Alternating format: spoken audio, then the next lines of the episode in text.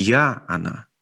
Путина или России? Как правильнее говорить? Вот как правильно называть а, это в том числе, вот, знаешь, вот в дискуссии в политической а, и так далее. Давайте мы а, да, запустили голосование, вы можете уже голосовать, отлично. Да, в чате Ютуба сбоку все висит, все на месте, все хорошо, подключайтесь, э, тыкайте на нужный вариант, который вам ближе душе и сердцу. Мы чуть позже подведем итоги. Я предлагаю как раз перейти к Алексею Валерьевичу, пока идет голосование, и после Алексея Валерьевича уже сказать, какой процент за что проголосовал. Алексей Валерьевич, доброе утро, здравствуйте. Доброе утро. Я вам хочу сказать, что звучит как вот так, э, помните, раньше было в, по радио, переходим к водным процедурам. Да?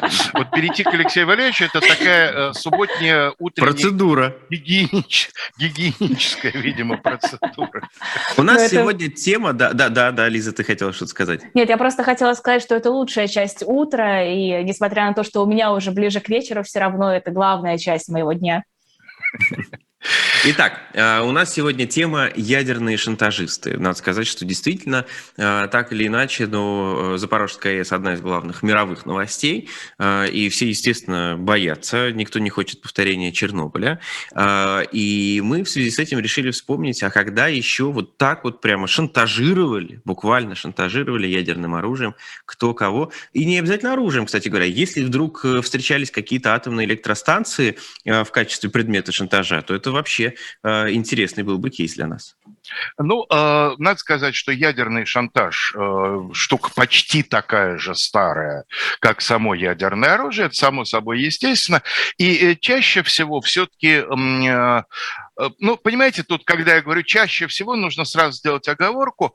Тема очень неоткрытая, очень непрозрачная, да, и поэтому вполне логично предположить, что об э, многих случаях э, той или иной формы шантажа мы просто не знаем, да, потому что по понятным причинам, э, как правило, э, по крайней мере, часть государств, которые имели отношение к этому к данному кейсу, они, в общем, не заинтересованы в том, чтобы придавать его гласности. Поэтому мы знаем, и я приведу сегодня примеры о десятках случаев ядерного шантажа, но думаю, что это верхушка айсберга, скажем так. Да? Вот. Э, часто встречались в человеческой истории, угрозы со стороны государств, обладающих ядерным оружием, это оружие применить, да, это, как мне кажется, такой все-таки наиболее распространенный случай. Ну, трудно сказать, кто это сделал первым, есть э, сведения э, непонятной степени достоверности, потому что в конечном итоге они, у меня такое ощущение, все сходятся в один источник к одному из э, бывших советских э, значит, э, конструкторов э, всяческих там вооружений, э, о том, что в 1956 году во время знаменитого советского кризиса, когда Великобритания и Франция там слишком однозначно поддержали свою сторону. Вот Никита Сергеевич Хрущев якобы не напрямую, но достаточно прозрачно, там присылом, так сказать, направлением руководителям этих стран некой карты э, с указанием возможных последствий применения по ним советского ядерного оружия, намекнул на то, чтобы значит, э, они, как говорится, охолонули, охолонули, в результате советский кризис не привел к каким-то, ну, таким, так сказать, серьезным военным последствиям. Вот. Э, вспоминают о том, что в 1961 году, когда в очередной раз э, китайский, Китайская Народная Республика э, пыталась решить проблему Гонконга с применением силы. Э, Великобритания э, значит, проинформировала тоже по неофициальным каналам китайские власти, что она в случае чего не, не остановится перед применением такого рода оружия. Да? Вот, эм, э, значит, во время Фольклендской войны известно, что Тэтчер давала понять, что может быть при неблагоприятном развитии ситуации применение применено ограничено ядерное оружие против э, Палестины. Вот, э, то есть, в принципе, Аргентины. Понятно, А? Аргентина. Прошу прощения, Аргентина, конечно, в рифму, да. Это у Лизы вечер, у меня-то утро. Только вчера поздно вечером вернулся из командировки. Вот, прошу прощения, Аргентина, конечно. Но это понятно. Эм, в принципе, э, ничего как бы особенного. У государства есть оружие, государство периодически намекает, что оно может это оружие применить. Да? То есть тут все. Можно вспомнить, что еще в 2008 году Владимир Путин э, и кивоками тоже говорил, вот помните, когда э, Украина тогда официально запросила в 2008 при Ющенко, да, еще офи, э, Украина официально запросила э, дорожную карту в Э, НАТО, да, Путин тогда сказал, что если на, на территории Украины появятся объекты НАТО, они могут стать объектами потенциального там применения российского ядерного оружия. Нельзя сказать, что это прямо угроза, но, в общем, скажем так, набор слов тот же, что в угрозе, скажем так. Да, да уж. Вот. А если говорить о... Эм, э, да, разумеется, с тем, э, когда проблема э, терроризма приняла международный характер, да, естественно, что различного рода террористические организации всячески э, разным образом интересничали и намекали на то, что у них есть либо ядерное оружие, либо оружие, э, которое содержит в себе некоторые элементы, ну, так называемая э, грязная бомба, да, то есть, собственно, взрывное устройство обычного характера, но э, среди поражающих элементов э, является, так сказать, там отработанные, например, ядерные отходы, и это добавляет к факторам так сказать, э, поражение, вот э, там радиацию, например. Вот. А от Усам Бен Ладен такие угрозы слышались периодически. Иногда это все носит характер такого, ну вот, откровенного, именно откровенных пугалок. Э, я бы к таким отнес ситуацию 94 года. Максим, ну вы, наверное, помните, да, когда э, тогдашний корреспондент НТВ Елена Масек в да. Измаилове Михайловском парке лично из-под снега выкопала контейнер с радиоактивным э, цезием-137, и вроде бы место закладки указал ей Басаев, и вроде бы Дудаев после этого сделал, так сказать, заявление о том, что это вот предупреждение. Смотрите, какие у нас длинные руки и какие штуки мы вам уже напихали, поэтому, ежели что, то имейте в виду. Ну, э, знаете, я пошел по следу этого самого цезия 137, 27, не, не этого конкретно контейнера, а вообще вещества. И обнаружил, что ну, ну что только с этим цезием не происходило. Потому что он по всему миру периодически кто-то крадет, кто-то находит, кто-то теряет. Там.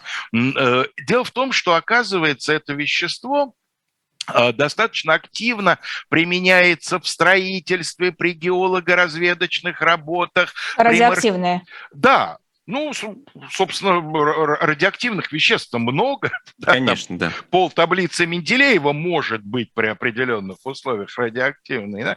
Там при маркировке приборов э, используется. И, э, то есть он достаточно распространен. Вот эти контейнеры, там по несколько десятков килограмм весом, э, и там на Ямале несколько лет назад упал этот контейнер с машины, там строительная компания потеряла потом там, значит, где где-то в Бразилии нашли, да, там, в общем, одним словом, это, видимо, такое достаточно распространенное вещество, э, контроль за ним время от времени дает сбой, и э, поскольку действительно оно радиоактивное, хотя там не надо преувеличивать, там этот контейнер, он испускает, в общем, не так много, чтобы это э, представляло. Ну, понятно, что если домой принести, да, для обитателей квартиры э, так себе, значит, э, соседство. А в Измайловском парке, конечно, города он не заразил. Но вот сам факт, понимаете, э, ведь э, э, идея тер терроризма, исходя из самого названия, в первую очередь запугивание. А поскольку ключевое слово радиоактивность, здесь, естественно, у нас у всех простых людей, не обязанных разбираться в технических всяких подробностях, естественно, наступает паника. А вот, Максим, я задался значит, целью, э, после того, как мы вчера тему согласовали, попытаться найти случай, когда именно атомная электростанция угрозы периодически звучат. Вот любая страна, у которой есть э, атомная энергетика, она знакома с тем, что время от времени кто-то, как правило, в конечном итоге так и не удается выяснить, кто, кто-то там звонит или присылает письмо на электронную почту там службы безопасности этой самой АЭС. Вот мы взорвем. Иногда выдвигаются какие-то относительно конкретные требования, иногда не конкретные, иногда это просто хулиганство. Ну и вот в качестве такого примера из сравнительно недавних можно э, напомнить, что э, полтора года назад, в феврале 21-го, на Ростовскую АЭС в Волгодонске, на почту начальника службы безопасности пришло сообщение об угрозе взрыва. Ну, обследовали, ничего особенного не нашли, там потом потом в Волгодонске были проведены внеочередные учения, там, да, местная пресса об этом тогда достаточно широко писала. Ну, это, в общем, скорее всего, случай такого хулиганства. Ну, как а минирование вот, школ в Москве. Да, как минирование школ. Ну, понятно, что э, сегодня, в общем, любой практически человек, да, даже ребенок небольшой, может поднять довольно большую панику, если, конечно, знает, в какие точки, э, на какие точки нажимать. И как а сделать вот... так, чтобы потом не нашли и не дали ремня? Э, ну, об этом, опять же, в случае ребенка, да, они часто задумываются позже, когда перспектива ремня уже становится совершенно, э, что называется, явственной.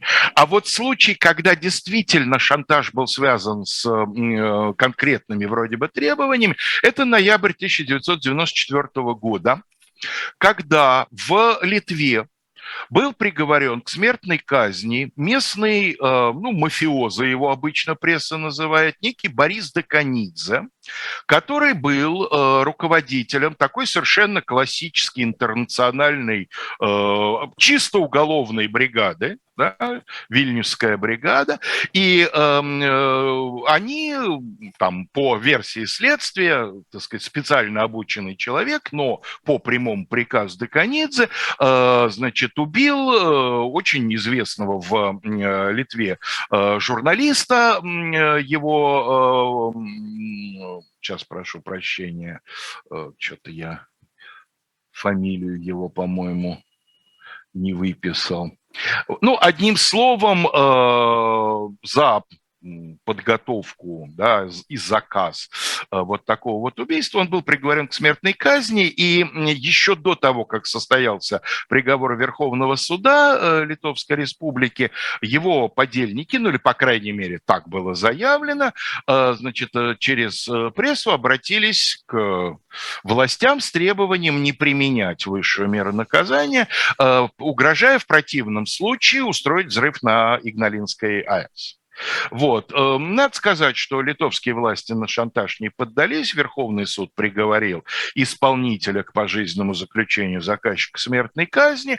Э, значит, президент в помиловании отказал, и Деканидзе стал последним э, казненным по приговору суда в э, Литве. Значит, Потому что смертную казнь вроде только в 98-м, да, отменили? Ну, это в России. И не отменили, Нет, а ввели мораторий. В моратории не, не, не, в России в 96-м. Да, да, ага. да, в 96-м. Да, но дело в том, что это, собственно, для вот тех стран постсоветского пространства, подавляющего большинства, которые смертную казнь отменили, вот последние применения, они все где-то вот середины 90-х годов, да?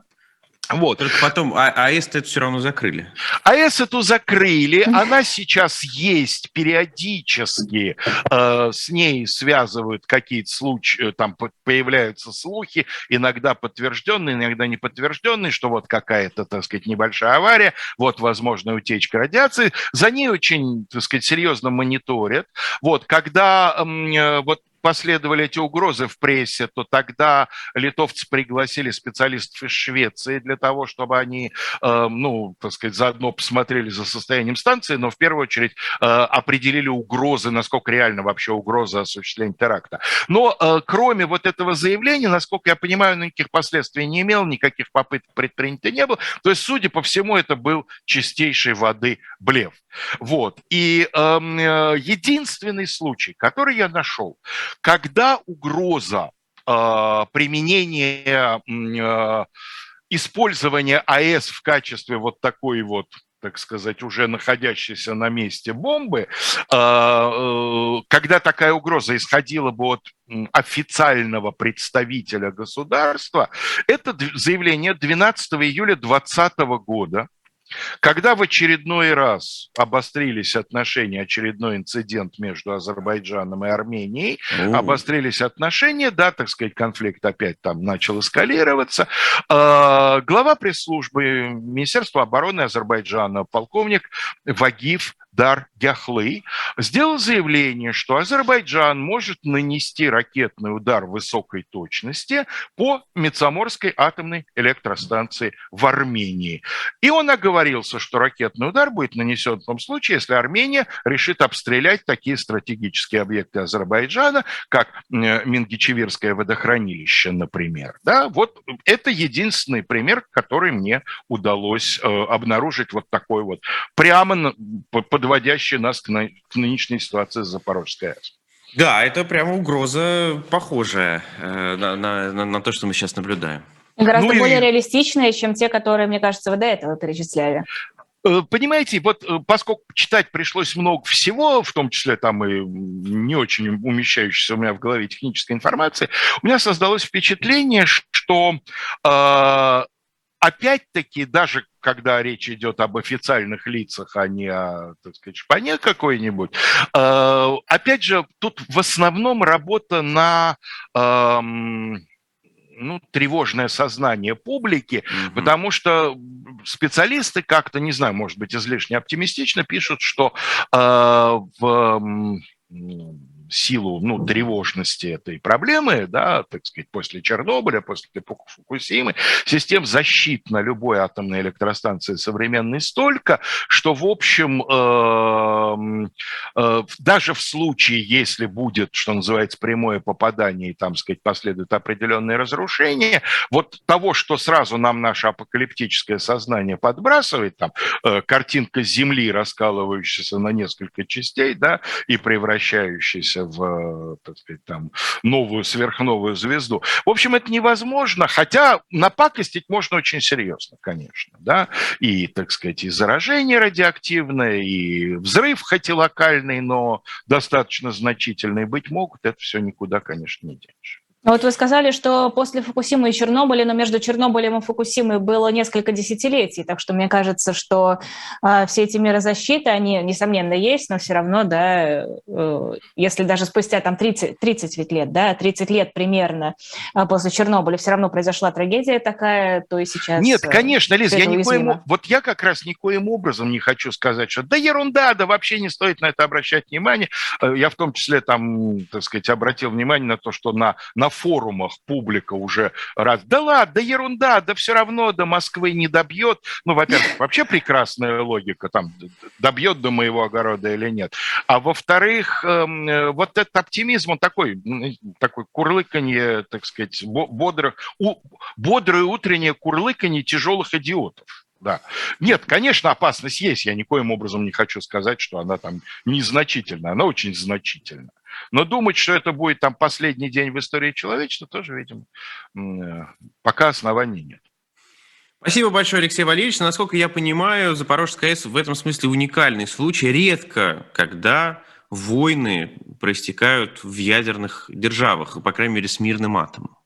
К счастью, да. Совершенно верно. Будем надеяться, что она не станет никаким там новым прецедентом.